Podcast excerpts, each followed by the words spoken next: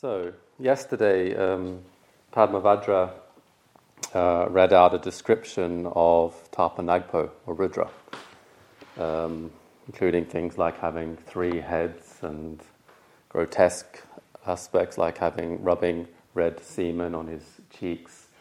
And I mean, it, it was definitely, my response was definitely, well, that's not an attractive image, but it, it um, I guess I didn't know what to do with it.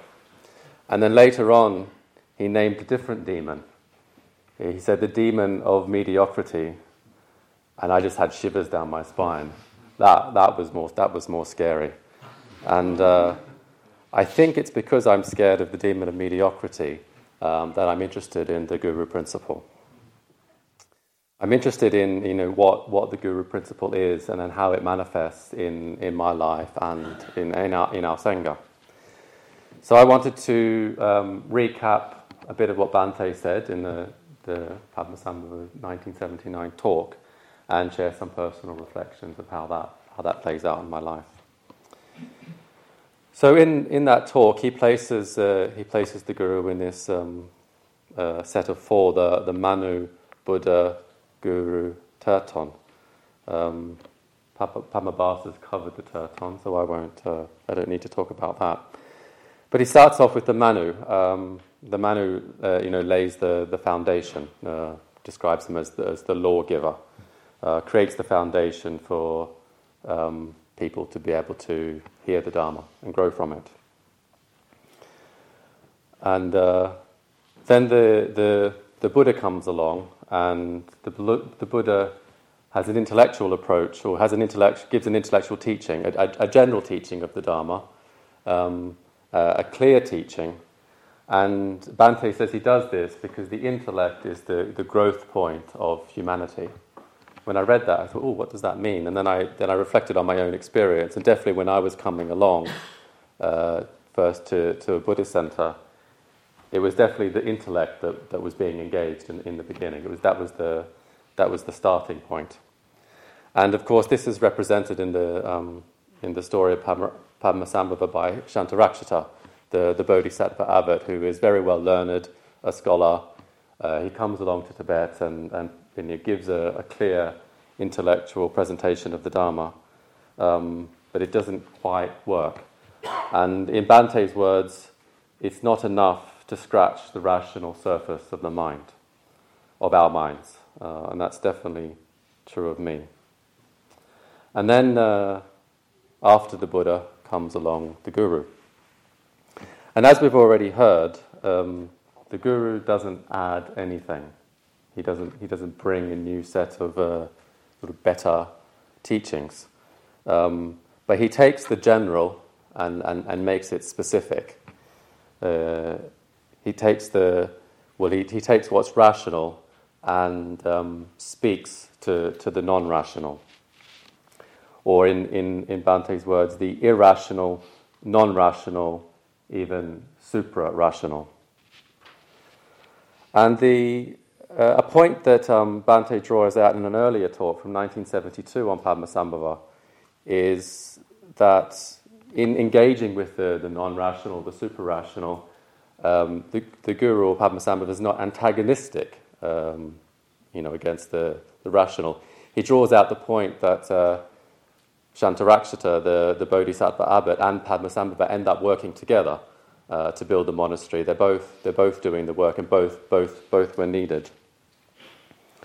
So the Guru uh, is, is working on a, a transformation uh, of the depths, and I guess you know in the way that we've been talking about that, and we heard talks and interviews yesterday, is of uh, subduing demons, uh, working with the, the deeper forces uh, within us, and to just to, to requote, you know, th- these forces need to be integrated so that our spiritual life isn't just some pale, anemic thing, but glowing and throbbing with the energy of the demons that have been tamed and transformed.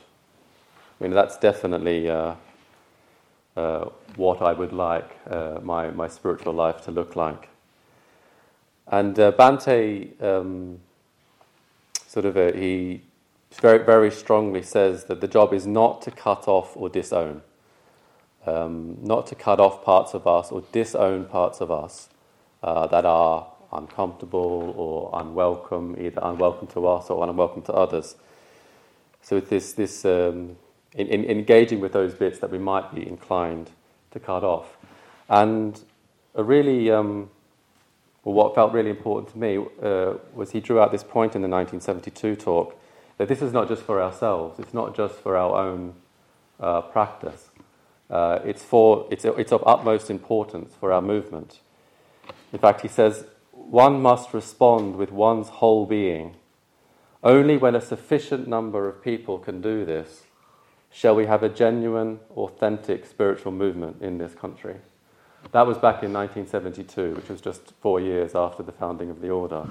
And, uh, and I think, you know, I, I, am confident that we do have a uh, authentic spiritual movement in this country, and of course, not just in this country. Um, but the task of, of not cutting off and not disowning those, those forces within us um, is necessary to keep that, to keep that alive, uh, to, keep, to keep a genuine, authentic spiritual movement. So, just onto my own, uh, my own life. Well, in terms of cutting off and disowning, um, I kind of I think I'm probably a bit of a, a, good case study in that. I'm sure all of us have a have things that we cut off or disown, but um, you, in the conditions of of being growing up gay in a time and place where that was uh, completely unacceptable, uh, it gave me a bit of a masterclass in cutting off and disowning. In a way, it kind of felt like my life depended on it. Um, and it wasn't just a, a, subconscious thing that went on under the surface, it was definitely a, oh, that thought's arise, cut off. Um, so I became, I became very good at cutting off and disowning. One, one positive consequence is that I've got a, a very good poker face. Um, there can be all sorts going on down, down here, and I can just sort of keep calm on top. Um, uh, but it's definitely not a, uh, it's not a, a, tendency or a habit that's, that served me very well uh, in my adult life. I, do, I remember one of, my, I guess in a way, one of my first uh, spiritual friends, although this was before I came across the Dharma, so I definitely didn't think, think of her like that. Um, but she could see she was, she was definitely more aware than I was, and she could see um, that I wasn't particularly in contact with my feelings and emotions. And when I was, you know, I'd be going through a bit of a rough time, and she'd say, she'd ask me really complicated questions like, "So, what are you feeling?"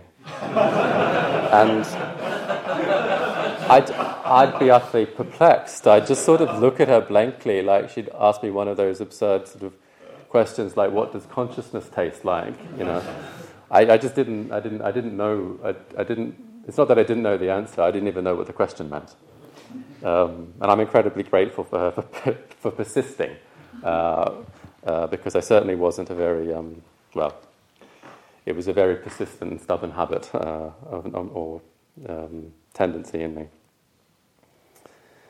And then this, uh, this whole idea of demons, or as uh, Subhadra talked about them, um, maras, I find this, this whole concept of um, naming and then seeing and then in a way objectifying and as a result uh, disempowering.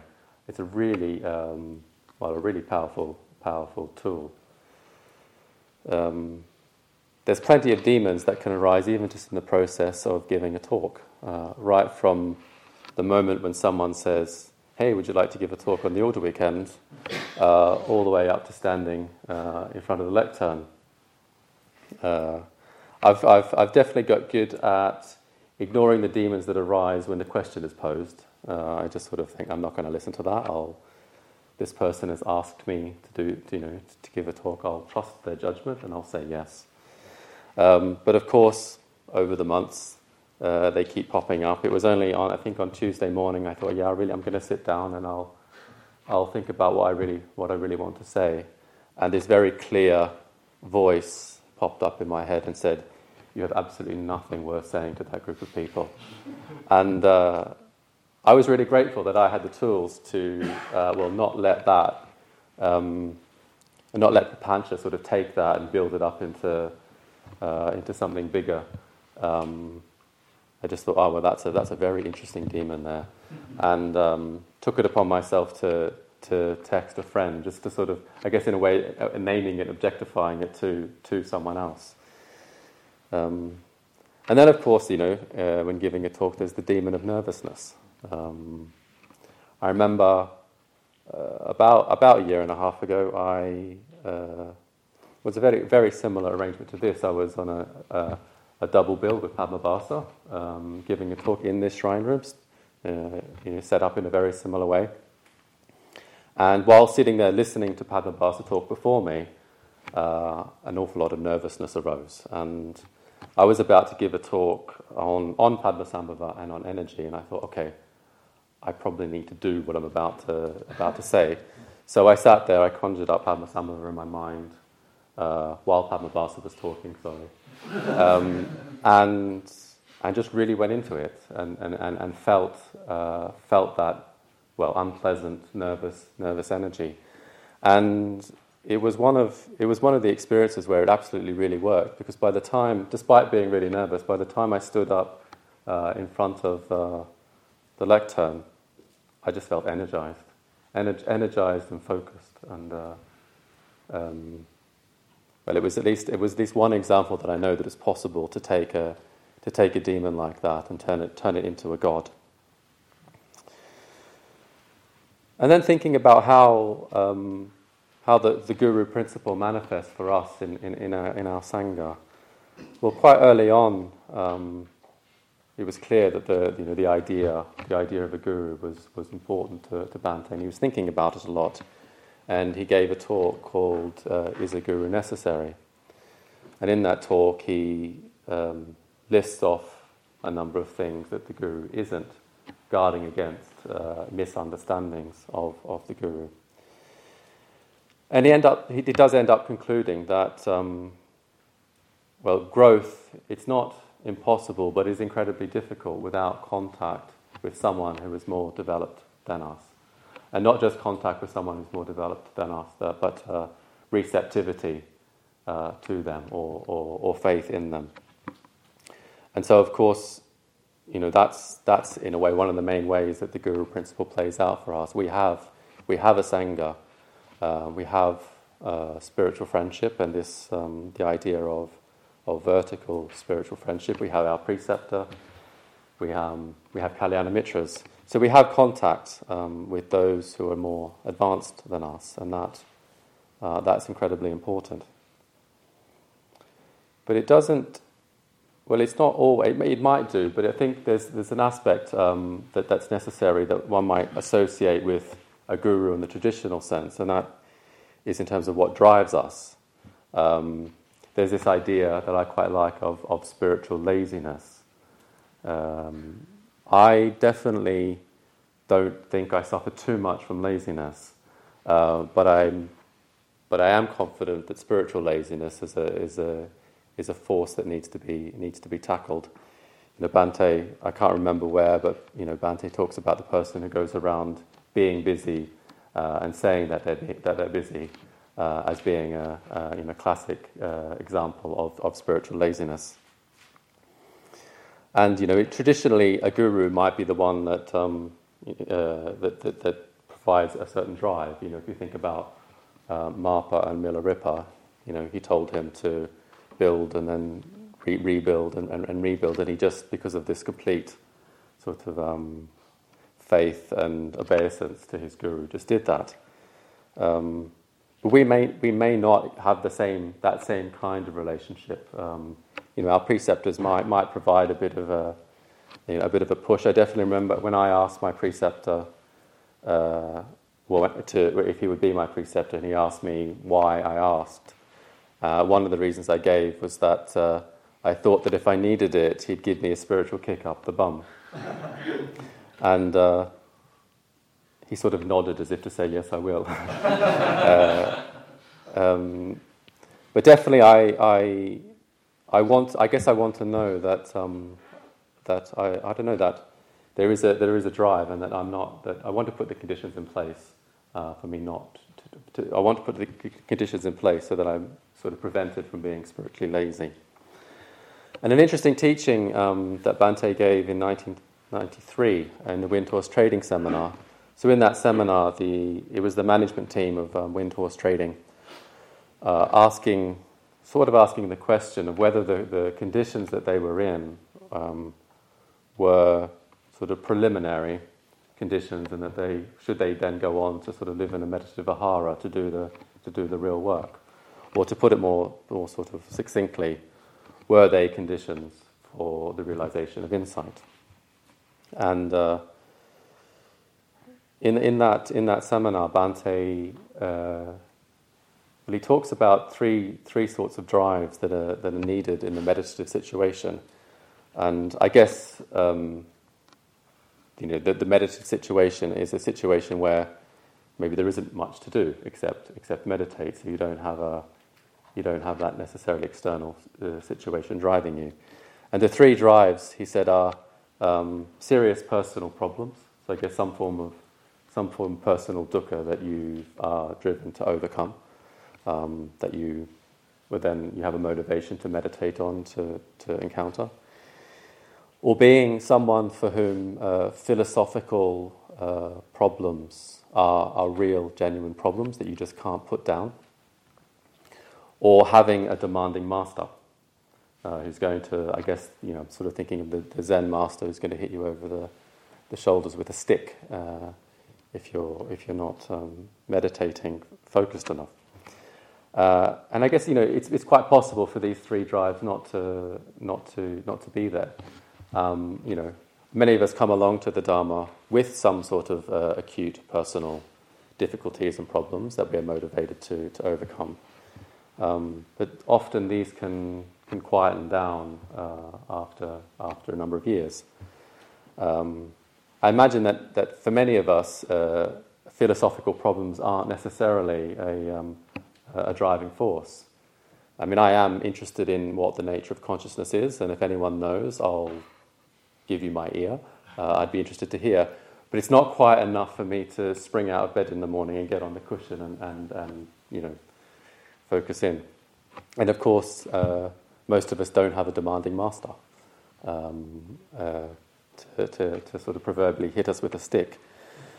So, what Bhante says is that we need to, um, we need to be pushed to the edge.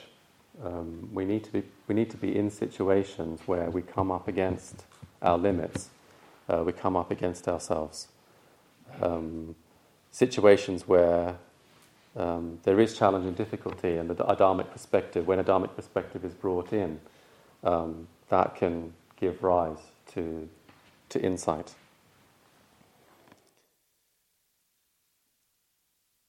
And then there's, uh, well, uh, as, um, as Maitripad mentioned, uh, a big aspect of my well current and the last few years, my, my, my practice has been taking on uh, taking on responsibility. And when I say taking on responsibility, I'm definitely meaning well, not not it's responsibility for other, not oneself. Of course, practicing the Dharma definitely means taking on responsibility for yourself and your actions and uh, your own agency. But there's um, when one takes on responsibility that involves other, it uh, it turns up the volume uh, on one's on one's practice. And of course, there's all sorts of different ways of um, of taking on responsibility. Um, there's one way which is just friendship. Uh, you know, you you befriend someone, you create a connection, and then, you know, whether it's um, uh, you know, whether it's been made conscious or made, made um, uh, uh, you know, it's, it's spoken of. There's a sort of certain responsibility to, to that person. Uh, you know, if a friend comes and they're in, they're in need of, of, of um, company or someone to talk to, there's a, you know, there's a responsibility to respond. Um, you could take on responsibility, of course, by teaching in a centre. Um, you sign up to do a to do a course. You then got a responsibility to turn up you know, each evening for, for six weeks to, to be in a, in a good mental state, to have done the preparation. Um, there's a responsibility of giving talks. Uh, definitely, definitely, I felt this weekend like I've had a, uh, I've had a certain responsibility, and that's that's that's uh, coloured my experience for the whole weekend because it's in a way it's um, sharpened my meditation practice because I felt okay on Sunday morning I need to be in a in a decent enough mental state that I can uh, at least at least give this talk. So all of a sudden, each each meditation session um, felt felt really important, and it's a it's, al- it's, it's almost like that responsibility is a, is a more powerful um, motivation than the, the more simple responsibility for myself, which I can sort of choose to put to the side um, if I'm feeling not, not so motivated. And then there's the, the, the responsibility of, um, of taking on particular roles. Um, I've, uh, you know, I, since I came to or before I came to Adhisthana, my, my life actually was the complete reverse of, of what it is now. I'd, I'd quit my job, uh, so I didn't, I didn't have a job. I didn't have anywhere that I lived. I didn't have a, I didn't have a partner. I didn't, I mean, there was nothing tying me down. Um, it was wonderful. Uh, I really, really, really enjoyed it and didn't want to give it up for anything. And uh, anyway, I ended up asking after the Dharma Life course to stay on at Adhisthana for six months, which was the absolute maximum I could imagine uh, committing myself to at that point. And one thing led to another, uh, and uh, now I'm chair. um, but uh, again, it's a, it's a, it's this. In in a way, it's um, a practice of not not shying away from demons, demons that might want me to, might make me want to say no when the question arises, um, and and also you know that that that, that demon of mediocrity. Um, and it's it's been really fascinating to me actually what effect um, the taking on responsibility has had. I had quite a bit of time to think about the question of whether I wanted to be chair, and one, well, it, it, after after some time, I concluded, okay, I can do this. But the main question I had, is it going to be beneficial to my practice? And I sat with that question for a long time because I really I wasn't I wasn't sure. Um, and it's been it's been really fascinating to sort of to see the effect. And I had it was a about a week or two after after we had the ritual, um, Subhuti led a ritual where I took on the, the role from Sadanandi, I was at my Squin um, doing, a, doing a retreat. And my meditation completely took off in a way that I just haven't experienced before. You know, for the first nine, ten years of my, of my uh, practice of meditation, it's been fairly workaday, working on mental states, trying to get a bit calmer. Um, yeah, just trying to try to make the, the sort of the colour of my mind slightly more positive, and then something something opens up. I can't find any on the rational surface of my mind. I can't find any link uh, between that and me taking on the responsibility, but it's too much of a um, it's too much of a coincidence for me not to think that deep down there is a, there is a link. As I said before, you know, on a on a on a simpler level, just this weekend, knowing that I had to, to give this talk and therefore my mental state was important was a, was a factor for my meditation being much sharper. And when one, when one holds a responsibility, one constantly has to dig deeper. Um, I, I, I just find that it sort of, in a way, doesn't feel like an option. And it feeling like it's not an option is, is, is quite a good thing because, well, not always, it's not always sort of a, a good inspired day um, when I might choose the, choose the more, the, the less mediocre option. Um, so just constantly being put in situations where, where one has to, to dig deeper. Um, you know, that might be you know, meeting, meeting with someone who is, um, who, who's newer than me, who, I, who I'm, who's working, you know, working with me or I oversee, and they are, they are in a bit of a mental state. But maybe I am too. Uh, and maybe you know they're sort of it's all playing out at, from from their side in, a, in in the conversation. What's what's difficult, what's wrong, what's you know what's the problem with, with the situation, and um, just just sort of knowing that uh, their their mental state and their um, well their potential to to to work with that and grow is dependent upon me, which is quite it's a little bit of a scary thought, but it. Uh, it's just quite helpful to be in that situation. It's just not an option to to be the to be the smaller one, and to have to um, well to have to find a bigger perspective uh, for them. But then in the end, uh, it's beneficial to, to me as well.